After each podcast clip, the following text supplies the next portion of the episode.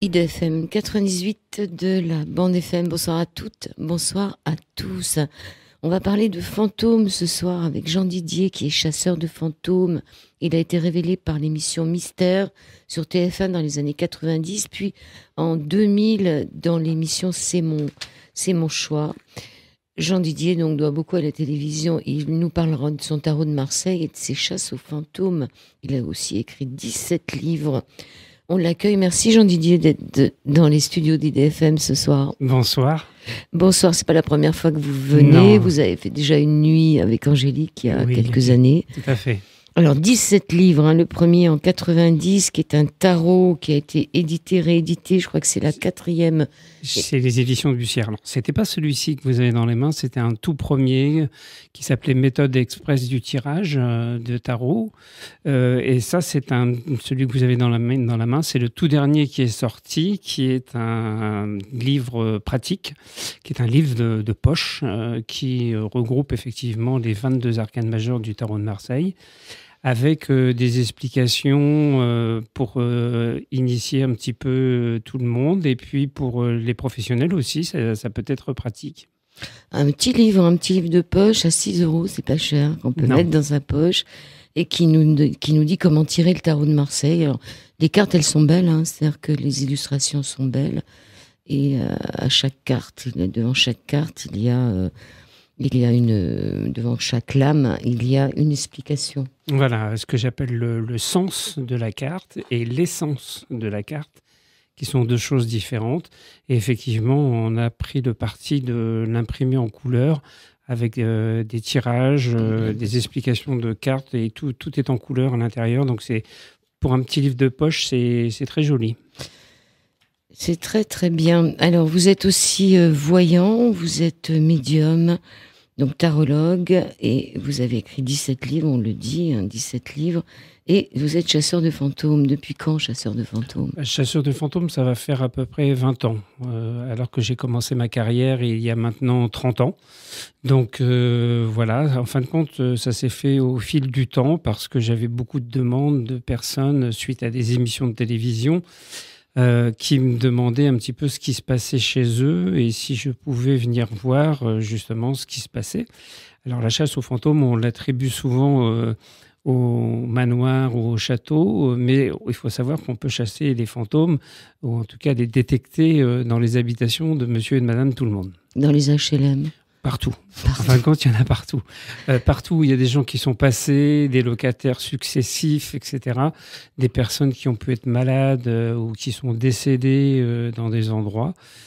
Souvent, l'âme reste sur place. D'où l'intérêt de faire construire sur un terrain neutre. Oui, et encore, c'est pas toujours évident, parce qu'il m'est arrivé, moi, d'être confronté à des gens qui avaient acheté un terrain, et sur le terrain, en fin de compte, il y avait un historique qui était très, très loin et qui était genre cimetière, des choses comme ça. Donc, c'est pas toujours... Enfin, je pense qu'il faut faire venir quelqu'un tout simplement avant pour checker, comme on dit maintenant, pour voir ce qui s'y passe et voir si le terrain est sain et s'il n'y a pas de problème particulier, quoi. Oui, parce que si vous construisez sur un cimetière, c'est pas très facile de retirer tous les ossements. Non. Il faut mieux laisser les choses telles qu'elles sont là et les reconstruire ailleurs. Exactement. Alors, comment on devient... Racontez-nous un peu, dans votre enfance, vous aviez des dons, comment ça s'est passé? Alors, en fin de compte, moi, tout a démarré quand j'étais très jeune, quand j'avais une quinzaine d'années. J'étais un enfant qu'on peut appeler hypersensible, c'est-à-dire je captais déjà la sensibilité des gens, je captais beaucoup de choses, j'avais des ressentis qui étaient très forts. Et en fin de compte, tout a basculé le jour où ma maman, qui avait quelques petits problèmes de santé, est rentrée à l'hôpital. Et quand elle est rentrée à l'hôpital, je me suis dit, c'est bizarre, mais elle ne reviendra pas. Elle ne retournera pas à la maison, c'est fini, je pense que je vais la perdre et je ne la verrai plus. Et j'avais ça qui s'imprimait en moi comme un flash, comme quelque chose de très fort. Et c'est ce qui s'est passé, alors que tout le monde a été surpris parce que ce n'était pas du tout ce qui était prévu, puisqu'elle faisait des simples examens, donc il n'y avait rien de particulier à ce moment-là. Et en fin de compte, elle est décédée 10 jours après être rentrée à l'hôpital. Et à partir de là, effectivement, ma sensibilité s'est exacerbée, on va dire, Et il a fallu que j'apprenne à vivre avec, parce qu'en fin de compte, il faut apprendre à vivre avec, surtout quand on est très jeune et quand on a 15 ans. Vous vous dites bien qu'on n'est pas préparé à ce genre de choses, quoi. C'était quoi, une erreur médicale? C'était quoi? Non, en fin de compte, il y a eu quelque chose qui s'est passé dans son organisme. On n'a pas trop compris et pas su ce qui s'était passé. Il y a eu un emballement, quoi, et puis voilà. Et vous ne vous êtes pas senti coupable? Si. C'est ça le problème. Voilà, c'est exactement ça le problème. C'est qu'à 15 ans, quand on voit ce genre de choses, on a l'impression que c'est nous qui les avons projetés et qui les avons créés. Alors, on est partagé entre ça, et puis on est partagé, enfin, en tout cas pour ma part, avec la notion d'abandon aussi, en même temps. Parce que moi, j'avais le sentiment, quelque part, qu'elle m'avait abandonné, parce que j'étais jeune, j'avais besoin d'elle. À 15 ans, on a besoin encore de sa maman, on a besoin de... Mais voilà, même plus tard. Hein. Même plus tard, mais disons que c'est quand même la période d'adolescence, donc c'est un âge charnière. Et c'est très particulier cet âge-là, et quand on a cette forme de sensibilité, effectivement, c'est très compliqué à gérer. Moi, il m'a fallu des années, et je ne me prédestinais pas du tout à devenir médium professionnel, parce que je ne pensais pas à ça. Et en fin de compte, c'est les choses qui se sont mises en place tout à fait naturellement, et presque sans que je m'en rende compte de ce qui se passait. Est-ce que vous en aviez parlé à vos frères et sœurs ou à votre père, de votre pressentiment? Non, j'en ai pas trop parlé autour de moi, parce que, bizarrement, j'avais l'impression aussi que tout le monde avait cette faculté, parce que moi, à 15 ans, ben, j'arrivais dans la vie et je pensais qu'en fin de compte, ça faisait partie de chaque individu et que tout le monde avait cette capacité et cette possibilité de capter et de ressentir les choses.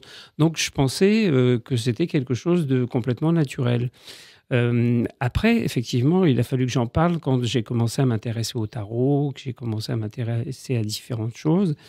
Et puis, surtout après, quand je me suis installé comme professionnel. Donc là, il y a eu un déclenchement assez important parce que, en plus, moi, j'avais un papa qui était militaire de carrière. Donc, il ne devait pas trop apprécier ce genre de... Voilà, il n'était pas du tout... Moi, au départ, quand j'ai commencé, il m'a dit, bon, voilà, tu vas t'amuser avec ça pendant quelques temps et puis tu vas très vite passer à autre chose. Pour lui, je n'étais pas fait pour ça. Puis c'était des bêtises, quoi. Donc, il n'y avait aucun intérêt à ce que je parle de ça. Et en fin de compte, ça a été très marrant parce qu'il y a eu là aussi quelque chose qui s'est déclenché en quelques années parce que j'ai eu la chance très rapidement à être médiatisé, à faire des émissions et à commencer avec les premières grosses émissions dans les années 90. Dans les années 90 avec Alexandre Balou qui présentait Mystère sur TF1. Il faut savoir qu'à l'époque, il y avait 6 chaînes et des émissions comme Mystère, c'était 10 à 12 millions de téléspectateurs. Oui. Donc, quand on passait dans ces émissions, je peux vous dire que ça passait pas inaperçu.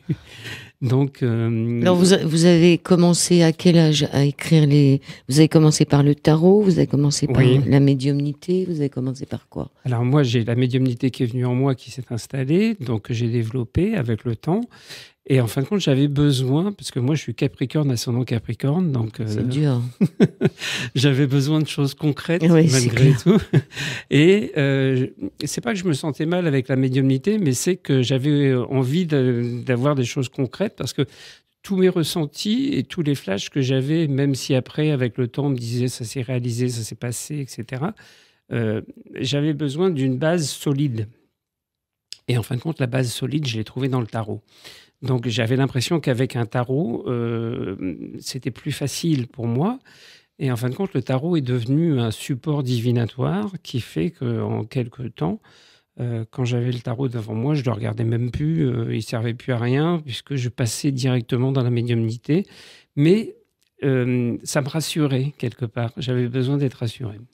Alors, à quel moment, depuis le décès de votre maman, entre le moment du décès de votre maman, vous avez 15 ans, et le moment où vous vous lancez comme médium, il y a dû avoir des choses qui sont venues à vous pour que vous avez entendu des voix, vous avez eu des flashs, comment ça s'est passé? Oui, j'entendais des flashs. Alors moi, j'ai la chance d'avoir, comme on dit, la clairaudience et la clairvoyance, donc les deux, j'entends et je vois. Et en fin de compte, c'est là aussi très perturbant parce que ça vient des moments où on s'y attend pas et puis on n'est pas préparé du tout à ça. Et donc, à l'âge de 20 ans, moi, j'ai été très perturbé parce que je me demandais ce que je devais faire de ça. J'avais, à cet âge-là, comme idée de partir dans une voie qui était tout à fait différente puisque je me suis lancé comme DJ dans les discothèques. Donc, ça n'avait strictement rien à voir avec tout ça. Mais j'avais besoin d'être en contact et d'être dans une forme de relationnel avec les gens. Et ce qui était marrant, c'est que comme je travaillais dans le milieu de la nuit, je me suis aperçu aussi que dans le milieu de la nuit, les gens avaient besoin de communiquer, de parler, de s'exprimer et qui parlaient beaucoup plus facilement justement la nuit. Et que c'était plus facile pour eux de... Et j'attirais les gens vers moi, les gens venaient me parler, etc. Donc, à cette époque, c'était les années 80. Et c'est là que, effectivement, les radios libres ont explosé et se sont mises en route. Et ce qui s'est passé, c'est que... il faut savoir que dans ces années-là, il y avait très peu d'animateurs professionnels pour animer les radios libres. Donc, on allait chercher les DJ dans les discothèques ou les gens qui faisaient de l'animation dans des clubs villages vacances ou autre chose. Et on leur disait, puisque vous avez déjà une petite expérience, vous pouvez passer derrière un micro. Et puis après, à côté, il y avait tous les gens qui voulaient se lancer. Donc vous avez été sur une radio? Alors donc, j'étais sur une radio. Laquelle? Qui s'appelait Radio 27, dans l'heure. Dans l'heure. Et après, j'ai travaillé sur le réseau FM qui s'appelait Radio Vallée de Seine, qui couvrait toute la Normandie, qui avait 18 ou 19 stations dans toute la Normandie. Donc, en fin de compte, j'ai commencé aussi à faire des animations en tant qu'animateur. Je faisais un petit peu ce que vous faites aujourd'hui. Et très, très vite, j'avais toujours mon tarot avec moi. Donc, je faisais le tarot à les copains, dans les couloirs, aux autres animateurs. Jusqu'au jour où le directeur d'antenne m'a dit « Bon, écoute, maintenant, ça commence à bien faire. Ton tarot, tu le prends, mais tu vas te mettre au micro avec. Et puis, tu vas faire des voyances. Et puis, on va voir ce que ça va donner. » Et c'est parti comme ça. Et là, vous aviez quoi, une trentaine d'années? Là, j'avais 30 ans. Oui, c'est ça. Ouais. Saturne passe sur le... Et donc, ça, vous vous êtes rendu compte... Alors là, vous aviez juste la voix de la personne. Là, c'était par téléphone, c'est ça ? Voilà, c'était par téléphone. Donc, les auditeurs m'appelaient. Et en fin de compte, à cette époque, on n'était que deux à le faire en France. Il y avait Didier Derlich qui était sur RTL, qui était sur le réseau national, et moi qui était sur le réseau normand, qui couvrait donc une bonne partie, enfin même toute la Normandie, et qui faisait la même chose que lui, sauf que moi, j'étais sur les radios FM et lui, il était sur RTL. Donc, ça a bien marché ? Ça a été au-delà de nos espérances parce que effectivement, on s'est aperçu dès les premières émissions qu'on était débordé. Les gens attendent ça. Ouais, ouais. En fin de compte, le standard a explosé complètement dès les premiers jours. Et il était prévu de faire une émission tous les samedis, je crois que c'était tous les samedis matins. Donc tous les samedis matins, je faisais mon émission. Et très très vite, en fin de compte, le directeur d'antenne m'a dit bah, « on le fait tous les jours ». Ah ouais. Donc, vous avez arrêté de faire autre chose dans votre vie que ça? Alors, il a fallu que je fasse un choix oui. à ce moment-là, parce que effectivement, je ne pouvais plus travailler le jour et la nuit. Mais ce qui était très bizarre, c'est que moi, je n'avais pas prévu ça comme ça, parce que je n'étais pas du tout professionnel. Il faut dire que je n'avais pas de cabinet pour recevoir les gens. Et tous les gens qui appelaient me disaient « mais on voudrait bien poursuivre et on voudrait vous voir en cabinet ». Donc, ça a été la surprise. Et il a fallu que... En fin de compte, j'ai fait un peu le chemin à l'envers, quoi. Parce que maintenant, c'est des gens qui sont connus, qui ont leur cabinet, ou qui ont une petite notoriété, qui vont dans les radios et qui ouais. font de la voyance. Moi, à l'époque, j'ai fait tout le chemin à l'envers. Oui, c'est la radio qui est venue vers vous. Voilà. Alors, vous avez commencé comme, on peut dire, cartomancien tarologue. Et à quel moment vous en êtes arrivé à faire de la médiumnité? Parce que ça marche ensemble, ça. Là, ça, pour moi, ça marche ensemble. C'est-à-dire, comme je le disais tout à l'heure, c'est vraiment... le tarot est un support divinatoire. Donc, ce support, pour moi, il me permet d'avoir des flashs. Vous travaillez qu'avec le tarot de Marseille? Oui. D'accord. Et alors, maintenant, on va arriver au sujet de l'émission. Chasseur de fantômes, ça c'est arrivé plus tard. Oui, ça, c'est arrivé plus tard. Mais en fin de compte, pas si longtemps que ça après... parce que très très vite, les auditeurs qui appelaient commençaient déjà à me parler de leurs problèmes et de me dire qu'ils avaient chez eux l'impression qu'il y avait une entité, un fantôme ou quelque chose. et on me demandait de venir chez eux pour voir un petit peu ce qui s'y passait. Donc ça a démarré très rapidement, ça a été presque une suite logique. Alors là, j'ai quelqu'un qui sait que cette émission a lieu ce soir et qui me demande de vous lire ce que je vais lire maintenant. Il dit qu'ayant eu une expérience avec un collègue sur une hantise dans un grenier d'une maison occupée, des pots à crayons qui se déplacent et des contenus étalés sur le sol en éventail avec le pot couché sur le sol, les vitres d'une bibliothèque tirées, des cadres déplacés, des chaises renversées, etc. Sans notre présence, il dit qu'ils avaient fermé la porte à clé. Il dit qu'ils en ont fait l'expérience sur 10 minutes et à chaque fois, des objets ont été bougés. Et ils n'ont pas entendu, il dit, nous n'avons pas entendu de bruit, c'est sûrement de pas, mais sensation d'une présence dans le grenier. Alors ça, effectivement, ça fait partie de ce qu'on appelle les phénomènes de hantise. Alors, les phénomènes de hantise, c'est quoi? C'est justement un petit peu ce que vous venez de lire, c'est-à-dire des objets qui se déplacent principalement.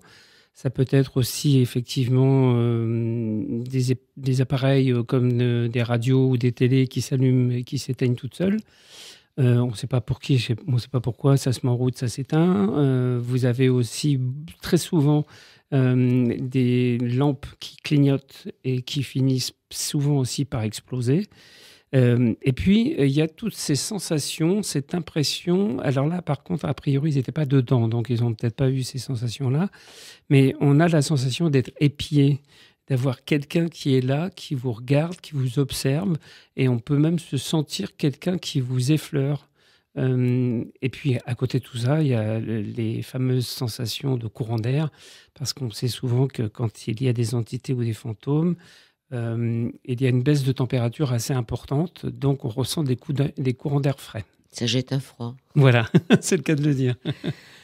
Et qu'est-ce qu'on fait alors quand on a tout ça? On se sauve en courant? Alors, il y a plusieurs solutions. On commence déjà par des moyens, je vais dire, un petit peu soft, qui vont être principalement de faire brûler des encens. Alors maintenant, on connaît depuis quelques années... Et là, depuis quelque temps, c'est la grande mode. Tout le monde parle de la sauge blanche. Et effectivement, la sauge, c'est quelque chose qu'on utilise pour purifier les atmosphères, mais aussi pour faire partir les esprits et pour enlever surtout tout ce qui est négatif et toutes les ondes négatives qui se trouvent dans une demeure. Alors, on a de la sauge dans son jardin, on l'accueille, mais comment on la fait brûler? Alors, on la fait sécher. Mais maintenant, on trouve carrément des bâtonnets, enfin des bâtonnets de sauge. C'est plusieurs feuilles qui sont reconstituées les unes avec les autres et qui forment un petit flambeau. C'est pas le moxa, c'est pas le moxa. Non. Non.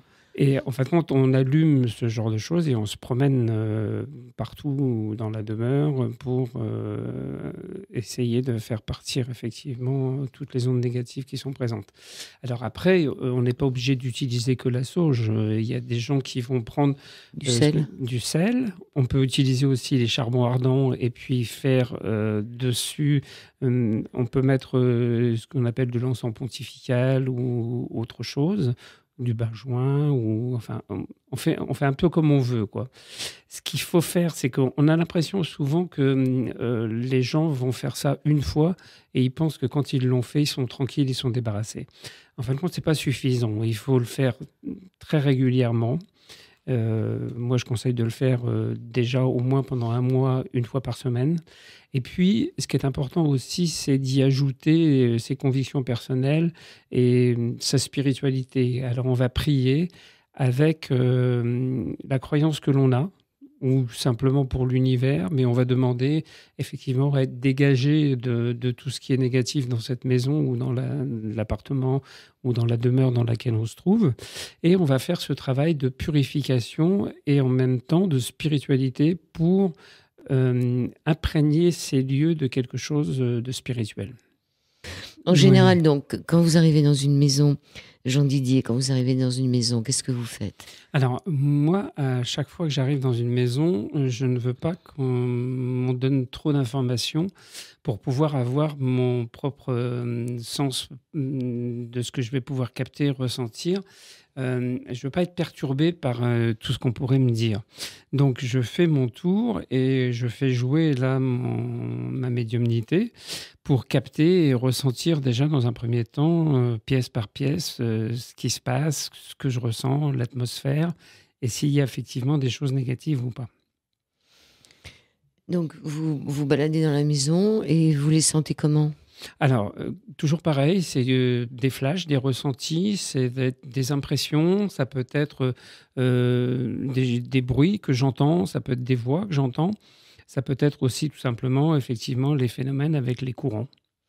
Alors, si vous entendez des voix, c'est des voix qui vous parlent et vous disent qu'il y a des problèmes, qu'est-ce que vous en faites? Alors, très souvent, ce qui se passe, ce qu'il faut savoir, c'est que c'est un petit peu le principe de l'émetteur et du récepteur. C'est-à-dire que l'émetteur, c'est le fantôme ou l'entité qui est là et qui cherche à rentrer en contact avec quelqu'un. Et pour rentrer en contact avec quelqu'un, c'est souvent avec, pas spécialement quelqu'un de médium, mais quelqu'un d'hypersensible qui va pouvoir ressentir et qui va pouvoir capter ce que l'émetteur envoie. Donc, il faut, de toute façon, des deux côtés, il y ait l'émetteur et le récepteur. S'il n'y a pas le récepteur, ça ne marche pas. C'est ce qui explique que parfois, on entend dire des gens, dire oh, pourtant, mais il y a eu plein de gens qui sont passés dans cette maison et eux, ils n'ont jamais rien ressenti. Et puis là, 25 ans après, il y a quelqu'un qui débarque dans la maison, puis paf, il y a d'un seul coup des phénomènes paranormaux. En fin de compte, c'est parce que les personnes qui étaient dans cette habitation avant... ils ne faisaient pas attention. Ils ne faisaient pas attention, ou ils n'étaient pas assez sensibles, ou ils ne captaient rien, ou ils passaient à côté peut-être, ou ils pouvaient avoir des signes. Mais vous savez, il y a des gens, ils se disent c'est la vie de tous les jours, une porte qui claque, c'est normal, une lumière qui claque aussi, c'est normal. Enfin voilà. Et en fin de compte, tous ces éléments qui étaient faits pour rentrer en contact avec quelqu'un n'aboutissaient pas. Donc l'aboutissement se fait avec le médium ou la personne qui est hypersensible. Alors, est-ce que vous avez une notion de ces personnes, c'est des âmes hein, finalement qui sont là, des esprits, du temps qu'elles ont passé dans ces maisons? Est-ce qu'il y en a qui sont là depuis très très longtemps? Oui, mais on n'a pas de... En fin de compte, c'est un peu intemporel hein, pour nous, les fantômes, et pour eux aussi. Hein. Oui. Donc, mais dans la façon de fonctionner, voilà, eux, ils ne savent pas nous dire, ils ne peuvent pas nous dire depuis combien de temps ils sont là. Ils vont peut-être nous donner des informations par rapport à l'époque, donc on va faire des déductions par rapport à ça, mais on ne va pas avoir des choses très fixes. Donc on va partir sur des déductions. Donc, ils vont vous donner la cause de leur mort, non? Des fois, on a la cause de la mort, des fois, non. Et des fois, ce qui est très marrant, c'est que... Enfin, marrant, entre guillemets, c'est qu'eux, ils ont l'impression qu'ils ne sont pas morts. Donc, ils ont l'impression qu'ils sont là et qu'ils attendent quelque chose, quoi. Mais qu'est-ce qu'ils font, alors? Ils tournent en rond ou... Voilà, ils sont là. Ils sont entre deux mondes? Ils sont entre deux mondes. Ils sont ce qu'on appelle bloqués entre le monde spirituel et le monde matériel. Et en fin de compte, ils ont besoin quand même d'essayer d'évoluer. Donc l'évolution, ils ne peuvent pas la trouver seuls. Ils sont toujours obligés de passer par quelqu'un, ce qu'on appelle les passeurs d'âme, qui vont les aider à passer de l'autre côté.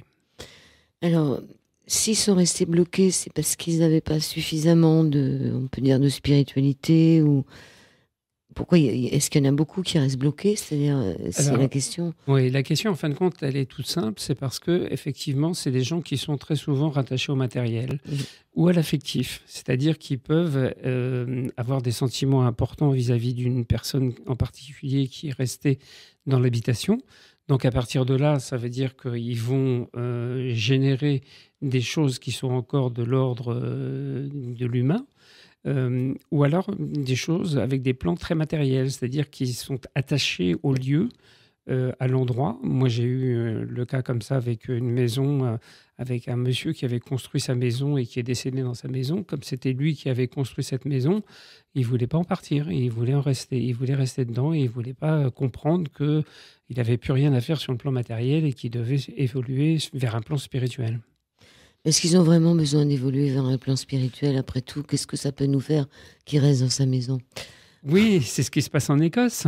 Ouais. En Écosse, en fin de compte, on ne dit pas chasseur de fantômes, on dit traqueur de fantômes. Parce qu'on traque les fantômes pour savoir s'ils sont là et éventuellement avoir un petit peu leur historique.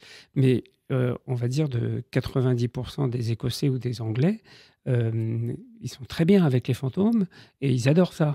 Et ils ne veulent surtout pas les chasser. Et ils font de la cohabitation, en fin de compte.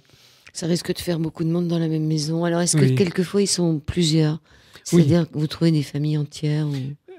Famille entière, moi, ça ne m'est pas arrivé. Mais des couples, oui, ça peut arriver. Où la maman et l'enfant, par exemple, qui est parti dans un accouchement.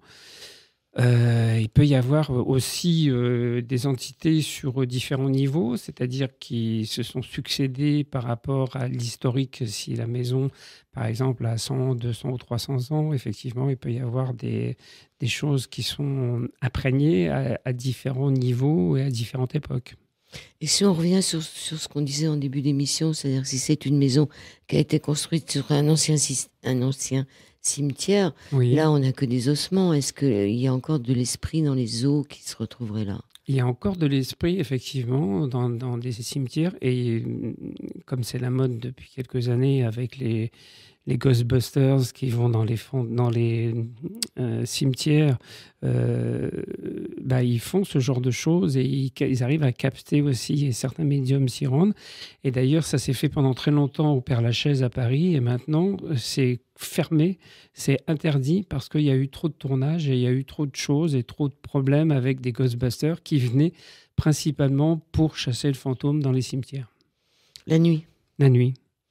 Ah bah, y a même des rites sataniques. La nuit ou le jour, on peut le faire aussi. Hein. Il y a même des rites sataniques, hein, au Père-Lachaise. Ah oui, il y a un peu de tout. Il y a des symboles assez extraordinaires, c'est un peu fou. Donc, ces Ghostbusters, c'est la mode depuis quand? On va dire que c'est une mode qui s'est mise en place depuis une dizaine d'années.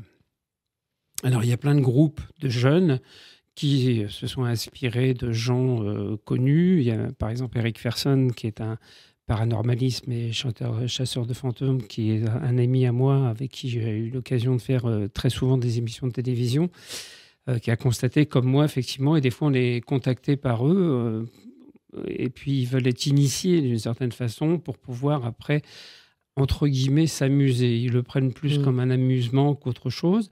Puis vous avez des gens à côté qui ont réussi à créer des associations assez sérieuses et qui vont effectivement aider les gens qui sont dans le besoin par rapport à des vrais problèmes paranormaux dans leur maison et qui vont sur place. Alors, très souvent, ils vont avec un médium pour avoir la captation du médium, et ils vont aussi avec des techniciens, des gens qui vont avec des enregistreurs, par exemple, enregistrer un petit peu ce qui se passe au niveau des fréquences pour voir s'il n'y a pas des voix que l'on peut retrouver sur un magnétophone ou sur des choses comme ça, avec des pistolets visés laser qui mesurent les températures pour voir s'il n'y a pas des chutes de température. Enfin voilà, on a tout un tas de choses que l'on peut utiliser aussi pour faire la chasse aux fantômes. Et alors, est-ce qu'il y a des chutes de température? Est-ce qu'ils arrivent à entendre des voix? Est-ce qu'ils arrivent à visionner plus ou moins ce qu'on appelle le fantôme, un truc un peu gris ou un peu blanc qui se déplace? Alors, de temps en temps, oui, mais on n'a pas tout en même temps. On n'arrive pas à voir le fantôme qui se manifeste avec un hologramme ou autre chose, et puis qu'on entend qui parle et qui va exprimer des choses, et la chute de température en même temps. En fin de compte, c'est très compliqué de tout avoir et de tout synchroniser. On part du principe que quand on a déjà un phénomène en particulier, c'est déjà beaucoup. Et alors, qu'est-ce qu'ils disent quand ils parlent? Alors, quand ils parlent simplement de leur, du fait qu'ils sont malheureux, qu'ils ne sont pas bien. Enfin, ils expriment souvent beaucoup de souffrance. Moi, ça m'est arrivé de me retrouver en face d'entités qui étaient vraiment dans une souffrance très, très, très profonde, et de se sentir envahir aussi par cette souffrance, parce que, en fin de compte, quand on capte un fantôme et quand on est médium, on s'identifie un petit peu à ce fantôme et on capte ses ressentis. Donc, en fin de compte, on transmet la même chose.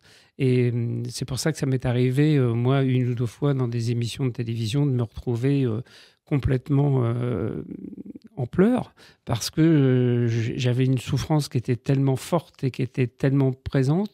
Je sentais cette entité en pleurs, donc moi j'étais dans le même état.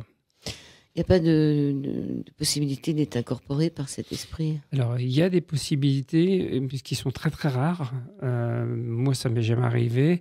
Et disons que je prends aussi mes précautions aussi par rapport à ça. Je prends une certaine distance. Peut-être ce côté Capricorne, ascendant Capricorne qui m'aide bien, qui fait que j'arrive à avoir une certaine distance par rapport à tous ces événements-là.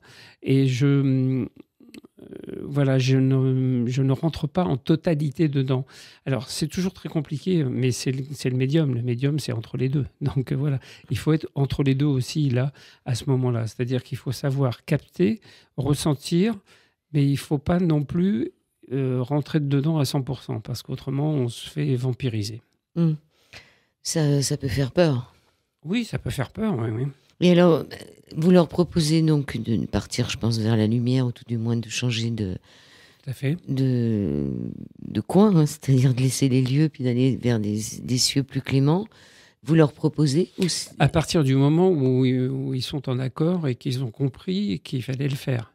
Comme vous disiez tout à l'heure, moi, il m'est arrivé d'aller dans des endroits où les personnes me disaient voilà, on veut simplement savoir ce qui se passe, on veut savoir si... on la fabule pas, s'il y a bien un fantôme, si c'est bien ça qu'on capte, si c'est bien ça qu'on ressent.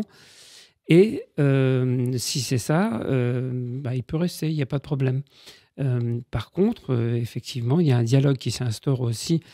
C'est assez marrant parce que c'est un dialogue comme on a là tous les deux ce soir. On dialogue de la même façon avec un fantôme, sauf que et voilà, on a l'impression qu'on parle au mur, mais on s'adresse aux fantômes. Et on instaure ce dialogue qui est toujours assez passionnant et enrichissant. Et en fin de compte, c'est un espèce d'accord que l'on décide ensemble sur ce que l'on va faire. Alors, vous décidez quoi? Vous le proposez quand même de... Alors, moi, j'explique toujours, effectivement, que... Qu'ils sont morts, déjà. Ils ont du mal à l'admettre. Qu'ils ont du mal à l'admettre, qu'il faut qu'ils passent à autre chose. Que là, ils sont restés bloqués sur un plan matériel et qu'il faut qu'ils passent sur un plan spirituel. Que c'est la seule issue, qu'il n'y a pas d'autre issue. Autrement, ils vont effectivement traîner et errer comme ça indéfiniment. Et que c'est pour leur bien aussi. Et que si ils vont sur cette voie-là, ils trouveront le repos. Est-ce que vous en êtes sûr? Peut-être qu'ils n'ont pas envie de... Parce que peut-être qu'ils ont... Ils ont peur de passer de l'autre côté pour un jugement dernier ou je ne sais quoi. Oui, il y a quelque chose qui les retient, peut-être pas que le matériel. Oui, c'est pour ça qu'il y a ce dialogue dont je vous parlais, où on essaye de comprendre, où on a cette compréhension des choses, des événements, de ce qui s'est passé, pourquoi ça s'est passé, qu'est-ce qu'il faut en tirer comme conclusion, et puis où on va avec tout ça, quoi, avec ce bagage. Et la réponse, vous l'avez tout de suite ou vous êtes obligé de revenir? Alors, la plupart du temps, le contact, quand il est établi, ça se fait immédiatement. Par contre, c'est pas obligé que l'entité parte tout de suite. Elle peut partir dans les jours qui suivent. Des fois, ça prend un petit peu de temps. Sans que vous soyez là? Sans que je sois là. Une fois que le travail a été fait et accompli et que la personne a compris, en fin de compte, il y a un travail à faire pour elle aussi de son côté. Et donc les personnes qui vous ont appelé pour chasser ce fantôme se rendent compte qu'il n'est plus là ou... Oui, parce qu'effectivement, les manifestations généralement s'arrêtent. C'est-à-dire que tous les ressentis qu'ils pouvaient avoir avant s'arrêtent complètement. Donc ça veut dire qu'eux, ils retrouvent aussi une certaine forme de tranquillité. Et peut-être qu'il y en a certains qui regrettent après, non? On sait pas. Ça m'est jamais arrivé. Ça vous est jamais arrivé. Et dans le cas où ça s'arrête pas, vous y retournez? Alors, si ça s'arrête pas, effectivement, des fois, on a besoin d'y retourner 2 fois, 3 fois. Vous savez, les fantômes, c'est comme les gens dans la vie de tous les jours. Vous avez des gens qui comprennent bien les choses, d'autres qui les comprennent moins bien, d'autres qui ont envie de les comprendre, ou d'autres qui font... exprès de ne pas les comprendre. Donc, on retrouve effectivement la même chose. Quand on fait du spiritisme, d'ailleurs, c'est comme ça que beaucoup de personnes se font berner, parce que vous avez des esprits farceurs, ou vous avez des esprits menteurs, comme dans la vie de tous les jours. C'est-à-dire que vous avez des gens qui vont vous raconter n'importe quoi, et des esprits qui vont vous raconter n'importe quoi aussi. Alors dans ces cas-là, qu'est-ce que vous faites? Comment vous pouvez être sûr qu'ils ne mentent pas? Alors, moi, ça m'arrive souvent de faire des séances de spiritisme après une chasse aux fantômes, parce que ça permet aussi d'inclure les gens qui sont concernés par ce qui se passe dans leur demeure. Et puis, ça permet d'avoir des fois plus d'informations ou d'indications. Donc, à partir de ce moment-là, on fait des systèmes de questions-réponses où, par exemple, les gens qui vont poser des questions sont les seuls à connaître la réponse. Donc, à partir de ce moment-là, si l'entité, le fantôme, répond à côté de la plaque ou répond complètement autre chose, voilà, on peut se rendre compte quelque part que le fantôme n'est pas quelqu'un de sympathique. Alors je résume, donc vous allez dans la maison, vous parlez au fantôme, après vous faites une séance de spiritisme avec les occupants de la maison. Oui. Et donc, pas toujours, hein. Ça, c'est, voilà, donc vous appelez d'autres esprits que celui qui est là, où vous avez des réponses. Alors non, on se cale sur l'esprit sur lequel on est rentré en contact, parce que l'intérêt c'est de rentrer en contact avec l'esprit qui se trouve dans le lieu. Alors de temps en temps, il arrive aussi qu'effectivement un autre esprit vienne rentrer dans la conversation aussi avec nous pour d'autres sujets, parce que là aussi, comme je vous le disais tout à l'heure, il a senti qu'il y avait un récepteur et qu'il attendait ce récepteur depuis longtemps. Donc, il s'engouffre dans la conversation, il en profite pour dire bah, « moi aussi, j'ai des choses à dire ». Ça ne doit pas être facile hein, quand il y en a plusieurs. Non, ce n'est pas facile. Je ne sais pas si vous avez vu le film Ghost avec... Très beau film. Ouais. Avec, voilà, avec la médium. Avec la médium Whoopi Goldberg, qui à un moment est assaillie par toutes les entités qui viennent parce qu'elle avait ouvert le canal. Bah, ça, à certains moments, c'est un peu ça, quoi. Quand on ouvre le canal, on ouvre. Donc voilà. Moi, j'ai souvent des jeunes qui m'appellent à la suite d'une séance de spiritisme qu'ils ont fait après un repas bien arrosé et où ils voulaient un peu, comme on dit, déconner, s'amuser, plaisanter. Le problème, c'est qu'ils n'ont pas compris qu'ils avaient ouvert une porte et qu'à partir du moment où ils avaient ouvert cette porte, les esprits s'engouffraient dedans. Et après, ils viennent nous voir en disant « je ne vis plus ». Toutes les nuits, j'ai l'impression qu'on me tire les pieds, je ressens une présence, je ressens une oppression, comme si quelqu'un était couché sur moi, ou mon radio-réveil se met d'un seul coup en route alors qu'il n'était pas programmé, enfin, etc. Voilà, on rentre dans tout un tas de phénomènes paranormaux parce qu'on a suscité quelque chose, on a appelé des esprits sont venus. Et après, quand ils sont là, bah, ils ne vous lâchent plus. Ils disent maintenant que vous avez ouvert la porte, c'est pour rentrer en contact avec nous. Donc maintenant, il faut assumer, faut assumer le contact. Allez, on n'a encore pas fini de tout raconter sur cette antenne d'IDFM, sur le 98 de la bande FM. On va plutôt parler qu'écouter de la musique. Vous la connaissez, cette musique. Alors, qu'est-ce que vous en faites de tout ce monde-là ? Parce que finalement, il semblerait qu'il y en ait plein partout autour de nous. Ah, il y en a partout autour de nous, ça c'est certain. Voilà, il faut savoir qu'on a tous notre historique à nous, mais les maisons ont aussi leur histoire. Et c'est assez impressionnant aussi, par exemple, voilà, on parlait du fait de construction neuve. Justement, dans l'émission Mystère, il y a quelques années en arrière, il y avait un exemple qui avait été donné d'une maison qui venait d'être construite, donc était toute neuve. Et bizarrement, il y avait des phénomènes paranormaux dans cette maison et il y avait tout un tas de choses assez bizarres qui se produisaient. C'était dans une maison en Bretagne et les gens ne comprenaient pas, en fin de compte, pourquoi, puisque c'était une maison neuve. Et en fin de compte, plein de recherches ont été faites et on s'est aperçu qu'une grande partie de la maison avait été refaite par une maison qui avait été détruite. Avec les pierres d'une vieille maison, très très très très vieille maison. Et ils avaient pris ces pierres parce qu'ils avaient trouvé cette demeure très belle et ils voulaient la remettre au goût du jour dans quelque chose de plus moderne, mais avec un apport de ces pierres. Et en fin de compte, comme je disais aussi souvent, la mémoire des murs est importante. C'est-à-dire que les murs captent et enregistrent des énergies. Et en fin de compte, quand on a transporté ces pierres pour les amener dans cette maison, on a amené aussi le passé et l'histoire dans cette maison avec elle. Là, il n'y a rien à faire. Ben non. Là, c'est très compliqué. Donc, ça reste coincé dans la pierre. Ça reste coincé dans la pierre. Alors, il y a des géobiologues qui ont essayé de travailler là-dessus avec des cristaux, avec tout un tas de choses. Les médiums ont essayé de purifier aussi les lieux, mais c'est très, très complexe. C'est comme les emmurés vivants. Oui, c'est un peu ça. Oui. C'est horrible pour ces âmes qui seraient coincées dans la pierre. Oui, c'est très, très particulier, mais ça existe. Et c'est pour ça qu'il faut faire attention aux matériaux qu'on utilise aussi quand on construit une maison. Ça doit être la même chose dans les prisons ou les hôpitaux. Parce qu'il y a les hôpitaux, oui, tout à fait, complètement. Oui.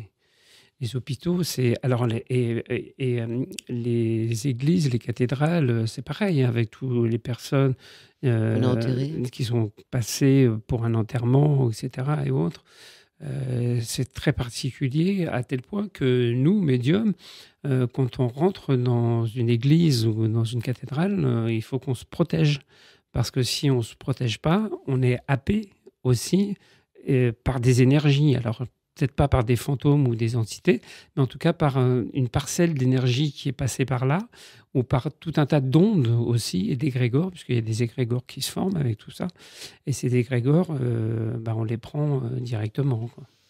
Alors ça paraît un peu bizarre, parce que dans les églises, aux enterrements, le prêtre fait quand même des bénédictions, pour que et nous, on fait aussi des... Tout à fait. Avec notre bâtonnel, notre goupillon, on essaye quand même de faire monter les âmes.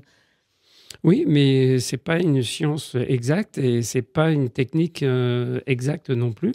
Il y a plein de choses qui se passent dans ces lieux-là. Et même dans des lieux... si vous prenez... Moi, je suis allé plusieurs fois, par exemple, à la cathédrale de Chartres. Il faut savoir qu'il y a des siècles en arrière, il y a déjà plein de choses qui se passaient et qui n'étaient pas faites sous une bénédiction ou qui étaient faites d'une façon... qu'il fallait pour que les lieux soient suffisamment purifiés. Et on chope, comme on dit, au passage des choses. Quoi. Un coronavirus, juste en rentrant dans l'église. D'ailleurs, ils ont dit qu'on n'avait plus le droit de faire des messes. Non, surtout plus de... Bénédiction avec l'eau bénite. Mais l'eau bénite, elle est bénite, donc elle est pure. J'espère que Lourdes sera encore accessible, hein, parce que Lourdes, elle guérit tout, donc c'est une... C'est juste pour rigoler.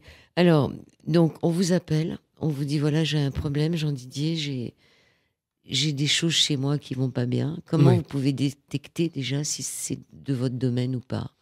Alors, en parlant déjà avec la personne, mais pas trop, comme je le disais, puisque, comme je l'ai expliqué tout à l'heure, je ne veux pas de l'historique et je ne veux pas savoir trop de choses. En fin de compte, moi, je pars du principe qu'il faut aller sur place pour se rendre compte de ce qui s'y passe. Parce que par téléphone ou par Skype ou autre chose, on n'a pas du tout le même ressenti. C'est pas comme quand on fait de la voyance. Quand on fait de la voyance, effectivement, l'énergie d'une voix est porteuse. Moi, j'ai fait cet exercice pendant très longtemps en voyance directe à l'antenne. C'est pas du tout la même chose que capter à un endroit. Parce que là, on n'a pas l'endroit en face de nous, on ne sait pas du tout ce qui s'y est passé, et on a toujours besoin de s'y rendre. Et des fois, on s'y rend même pour dire, écoutez, moi, je ne sens pas grand-chose de paranormal dans ce qui se passe chez vous, c'est plutôt des phénomènes d'énergie ou de choses souvent qui sont en rapport aussi très régulièrement avec des ados qui ont des perturbations psychologiques ou autres, ou même des adultes qui sont un petit peu perturbés psychologiquement. Et à partir de là, effectivement, il m'est arrivé, on ne va pas inventer des choses, on ne va pas créer ou inventer des fantômes. Donc on leur dit, la seule chose qui est à faire chez vous, c'est peut-être de purifier un petit peu l'atmosphère, d'être un peu positif et de prier, et puis ça va rentrer dans l'ordre. Mais c'est pas systématique de trouver à chaque fois qu'on se déplace des fantômes ou des entités dans des lieux. Tant mieux. On dit mettre un oignon aussi. Il paraît que les oignons, ça récupère toutes les énergies négatives. On met un oignon dans un coin, il devient tout noir. Oui, alors il y a ça, il y a le sel, le gros sel, effectivement, qui est connu pour ça aussi, où on le met dans les quatre coins d'une maison. Et puis, pendant des années, il y a des magnétiseurs qui faisaient ça. Ils mettaient une assiette avec de l'eau et du charbon. Et il paraît que si le charbon devenait tout blanc, ça voulait dire effectivement qu'il y avait des phénomènes paranormaux, ou en tout cas qu'il y avait des énergies dites négatives dans l'habitation. Mmh. Essayez. Oui, oui, ça coûte rien. Dans les livres que vous avez écrits, vous n'avez pas fait des rituels de défantomisation? Non. Non, parce qu'en fin de compte, il ne faut pas banaliser ça. Et je crois que c'est déjà très perturbant pour les gens à qui ça arrive. Alors après, il y a des gens qui aiment se faire peur. Hein. On voit, comme je le disais, dans les Ghostbusters qui font des vidéos sur YouTube. Voilà, il y en a qui jouent là-dessus. Mais c'est quand même un métier quelque part à la base. Et c'est pas pour rien que même des gens qui sont très sensibles appellent un petit peu à l'aide et au secours. C'est parce qu'ils se sentent quand même dépassés par ce qui se passe, quoi. Alors ça, c'est pour les gens qui vous appellent, mais pour les gens que vous aidez à partir de l'autre côté, est-ce que quelquefois vous avez des nouvelles, ils vous envoient des nouvelles? Non, ils ne vous disent pas, c'est dommage. Non, non, non, ça ne marche pas comme ça, malheureusement. On n'a pas de nouvelles. C'est dommage, parce qu'ils pourraient nous dire ce qui se passe de l'autre côté. Oui, ben, je pense que tout le monde rêve de ça. C'est quelque chose qui est encore un petit peu compliqué à expliquer. Personne n'est revenu vraiment concrètement de la mort pour dire voilà, il se passe ça et ça de l'autre côté, quoi. Ou voilà, il faut faire ça, il faut faire ça quand on y est. Ça reste encore quelque chose de mystérieux. C'est peut-être pas la même chose pour tout le monde. Ah, très certainement. C'est peut-être des mondes concrets en fonction de ce qu'on est. Oui, oui, et puis certainement en fonction de sa spiritualité, de ses croyances aussi, quelque part. Oui, alors, j'avais une question qui est partie. J'ai comme un grand blanc, là, il s'amuse avec moi. Ça va revenir. Oui, ça va revenir. Donc, les laisser partir de l'autre côté. Oui. Et les personnes, après, se sentent tranquilles chez elles. Oui.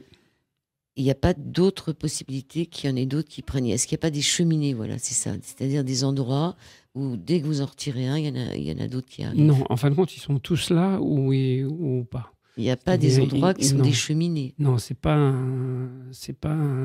Comment on appelle ça? En se disant, chouette, on a trouvé l'autoroute là pour... Il y a simplement ce qui se passe, c'est s'il y a plusieurs entités qui sont là, effectivement, quand le médium, lui, est là, elles viennent toutes.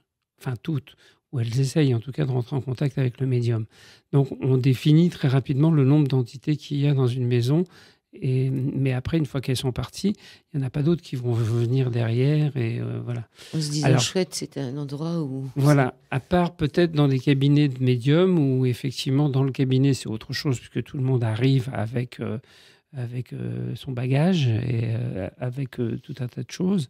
Ça peut arriver, mais c'est pas fréquent. Alors chez vous, maintenant, vous exercez à Orgeval. Oui. Vous exercez pas chez vous, vous avez un cabinet. J'ai un cabinet qui est attenant à ma maison, mais effectivement, les gens ne rentrent pas chez moi. D'accord. Ça, c'est la règle numéro 1. C'est pas les gens qui vous dérangent, mais c'est plutôt les esprits qui viennent avec eux. Voilà.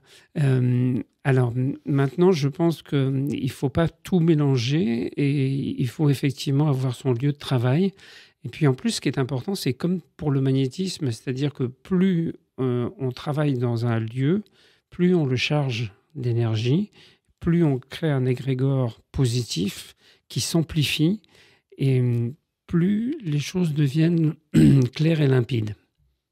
Vous voyez, c'est le principe, en fin de compte, du magnétisme, tout simplement. Oui, ça veut dire que quand les gens arrivent avec leurs fantômes, les fantômes se sentent accueillis parce qu'ils se rendent compte qu'à l'endroit où ils arrivent, il y a déjà eu des choses de faites. Voilà. Et puis... Ils arrivent avec leurs fantômes, non. Est-ce que les gens se promènent avec leurs fantômes? Non. Alors, ça arrive. Là aussi, il y a plein de cas différents. Hein. C'est pas... En fin de compte, il n'y a pas un livre ou une Bible qui explique c'est comme ça et c'est pas autrement et c'est comme ça que ça se passe.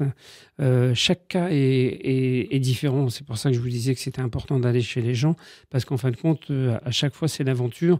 On ne sait pas sur quoi on va tomber. On ne sait pas sur combien d'entités on va trouver. On ne sait pas ce qui va se passer. Est-ce que ça va bien se passer? passer, mal se passer. Enfin, bon, tout est complexe quand même par rapport à ça. C'est pas des choses qui sont linéaires, quoi. Donc chez vous, c'est plutôt pour la médiumnité, oui. Le tarot. Quoique je travaille beaucoup par téléphone, comme beaucoup de gens, parce que c'est toujours pareil. Quand on a la chance de faire ce métier depuis 30 ans, on a des gens qui sont des quatre coins de la France et même des quatre coins du monde. Donc les gens ne peuvent pas se déplacer. Pour le tarot, ça va. Pour les fantômes, le tarot, ça va. Pour les fantômes, là, je suis obligé de me déplacer. Et quand c'est trop loin, j'essaye de trouver un médium qui habite pas loin de la personne où elle se trouve pour que la personne puisse aller voir un petit peu ce qui s'y passe. Donc vous avez un réseau de médiums qui font les mêmes choses que vous? On est quelques-uns à se connaître. On n'est pas des mille et des cents à faire ce genre de choses. Les médiums, oui, il y en a beaucoup. Il y en a énormément. Il y en a partout en France. Par contre, les chasseurs de fantômes ou les traqueurs de fantômes, comme les passeurs d'âmes, il n'y en a pas autant. Donc, effectivement, c'est quand même là aussi un travail assez spécifique qui ne s'adresse pas à tout le monde, quoi. Il n'y a que des hommes ou il y a des femmes aussi? Ah, il y a des femmes. Il y a beaucoup de femmes aussi, parce que vous savez, c'est comme à la base de la médiumnité, de la voyance, il y avait à la base beaucoup plus de femmes, parce que la femme a la chance, elle, d'avoir déjà cette intuition, qu'on appelle l'intuition féminine, oui. Qui est déjà présente et qui donne un apport déjà concret supplémentaire. Après, les hommes sont arrivés, mais c'est pas très très vieux, hein, le fait que, enfin, surtout dans la médiumnité, c'est surtout Didier Derlich qui a ouvert la porte à tout ça il y a quelques années. Ça a été le médium le plus connu, le plus célèbre, et qui a été de la nouvelle génération, et comme pour moi d'ailleurs, ça a été un exemple, hein, je m'en cache pas du tout, et c'est important parce que ça a ouvert la porte à plein de gens, quoi. Donc là, il faut se dire que, voilà, on peut lui dire merci. Mais ça intéresse toujours, mais bon, je pense que moi, j'ai pas de télé, mais les émissions qu'on voit maintenant, c'est un peu pour s'en moquer aussi, c'est pas très pris au sérieux. Alors, il y a une certaine partie, alors ça dépend des périodes, ça c'est très marrant, parce que moi, j'ai la chance de faire des émissions de télé depuis presque 30 ans, hein. Je fais très attention où je mets les pieds, ça c'est clair. Les journalistes sont souvent très vicieux, c'est-à-dire qu'ils peuvent vous contacter pour vous dire on va faire un beau sujet, on va faire un truc très intéressant, et puis en fin de compte, quand ils arrivent pour le tournage, c'est tout à fait l'opposé. Et puis les émissions, voilà, il y a eu toute une partie pendant une époque où on tournait en dérision un petit peu sur tout ça. Sur la 6, là, oui. Ouais, sur la 6. Enfin, quoi que moi, j'ai fait Normal, Paranormal aussi il y a quelques années avec Stéphane Rottenberg. Et c'était des expérimentations qui étaient faites sur un plateau avec un scientifique en face. C'était pas mal. J'ai fait 2 fois l'émission et j'ai trouvé que c'était bien. Mystère, c'était très bien parce que c'était des films et il y avait un débat après. C'était les premières vraies émissions sur le paranormal qui étaient très sérieuses parce qu'il y avait un journaliste renommé qui dirigeait tout ça. Et il y avait des débats derrière avec des gens très sérieux. Après, c'est parti un peu dans tous les sens. Il y a eu un petit peu de tout. Alors, comment on fait pour vous retrouver? On tape Jean Didier. Jean Didier, oui, sur Google. Hein, fantôme. Pas, voilà, on tape Jean Didier médium et vous tomberez sur mon site. Sur Facebook, on vous trouve aussi. On trouve sur Jean Didier, pareil. Autrement, le site, c'est pas compliqué, c'est jean-didier.com. Donc voilà. Et puis le petit livre, amène dans sa poche, Comment tirer le tarot de Marseille aux éditions Bussière. Usage talismatique et médiumnique de Jean Didier, ici présent. Un tout petit bouquin très sympa qui vient d'être réédité. Oui, là, on a fait un beau succès. On est très content puisqu'on a dépassé les 10 000 exemplaires, donc ce qui est très rare maintenant dans ce métier.